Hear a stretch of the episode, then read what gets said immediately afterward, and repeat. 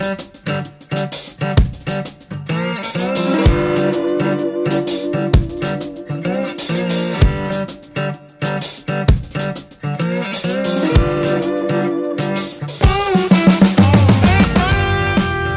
this is Paco with Just the Tip, bringing you the tips from our everyday conversations that we have in this industry, hopefully making you more successful out there in the field.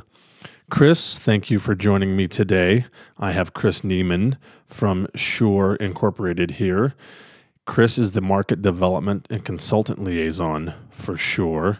Chris, can you tell us a little bit more of what you do for us and or the end users?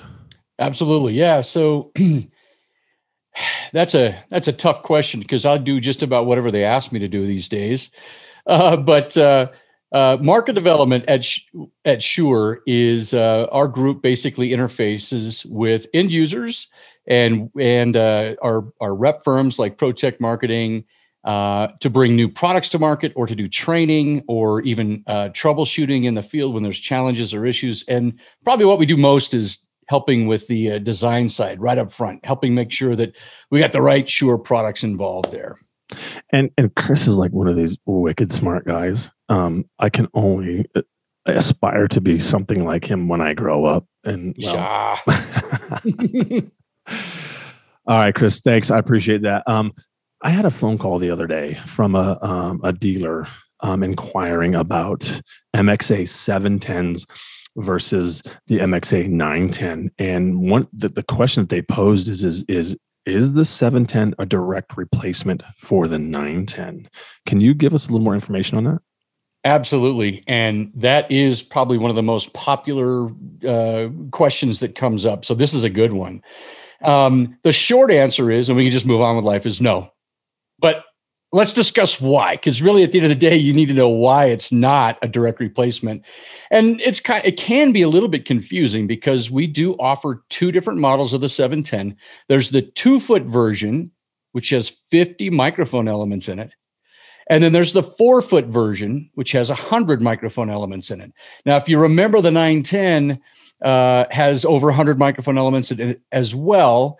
And so already there's some comparisons a little bit, but think about the shape of the two devices. The 910, while it looks square, if you take the grill off, it's actually round. It's it's it's a circular array. All of those microphone elements are placed all over the place uh, across a uh, a circle disc type thing, and this gives us great pattern control. It creates like a cone uh, or a flashlight type uh, you know lobe that can be steered all around the room not only in the x and y axis but also in the z axis and the reason that's important is because it rejects all the ambient sound uh, well a lot of it anyway that's outside of that cone this is critical in the case of a ceiling microphone now the 710 what's really awesome about that is it's it can be used in many different ways. It can be put on a table, it could be put on a wall, horizontal or vertical. But when we talk about it being a replacement for the 910, we usually are talking about it being on the ceiling, right? So, so right off the bat, the four foot version having 100 microphone elements is uh, and being able to create up to eight lobes. That's where people can kind of get confused with the 910 because it does the same thing. I got eight lobes. I got about 100 microphone elements, in fact, more than.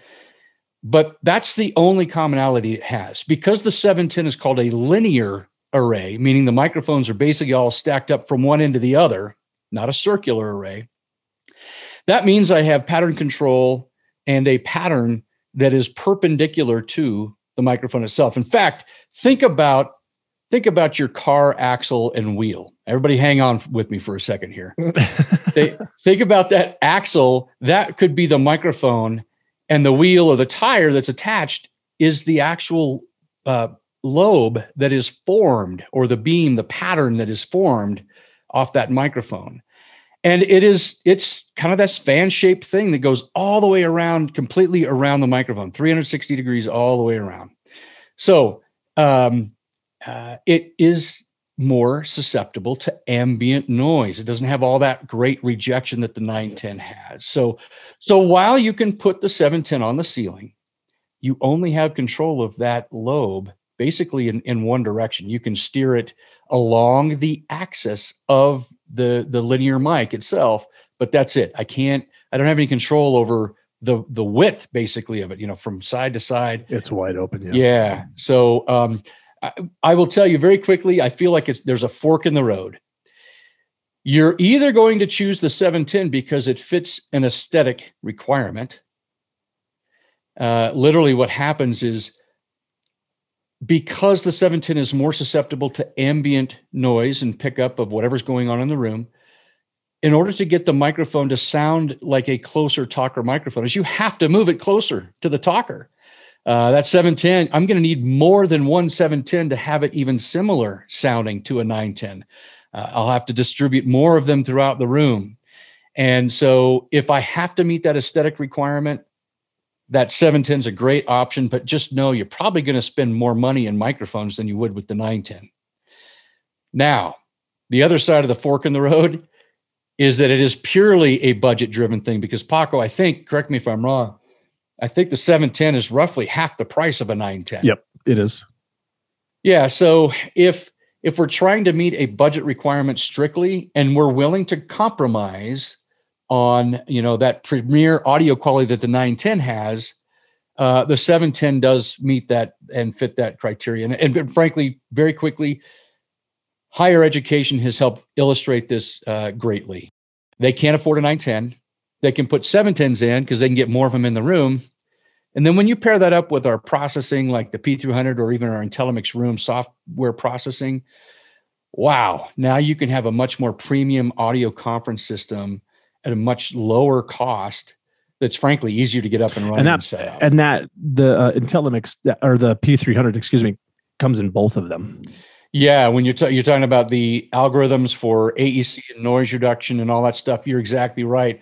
We have that processing on board the 710 uh, as well. So if you don't need any other interconnectivity to your system, uh, you could use right there the onboard processing and you're ready to go. Ah, it's a fantastic option to have. Yep. Yeah. We find that folks are just looking for a, a, a way to get the 910 cheaper. And um, this is not that. Right. It's just a different option. Different option. Well, and, and, and as we all know in, in our industry, in our world, option, we got to have multiple options because not everybody's playing in the same economic platform, if you will. So, and hey, if your conference room sounds great acoustically, like if you got a really good sounding uh, uh, conference room, the 710 performs really well. Sure. It's when it, it really, you want to get back to that 910 if you have a real challenging conference room and we're trying to mic from the ceiling. So, yep. yep.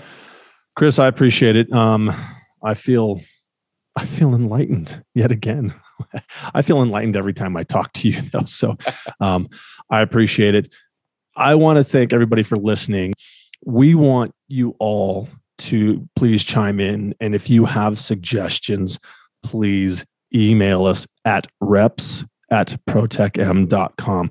We are listening to you guys out there, and we can only get as good as we are by you guys giving us feedback on what what you want to hear, your pain points, things of that nature.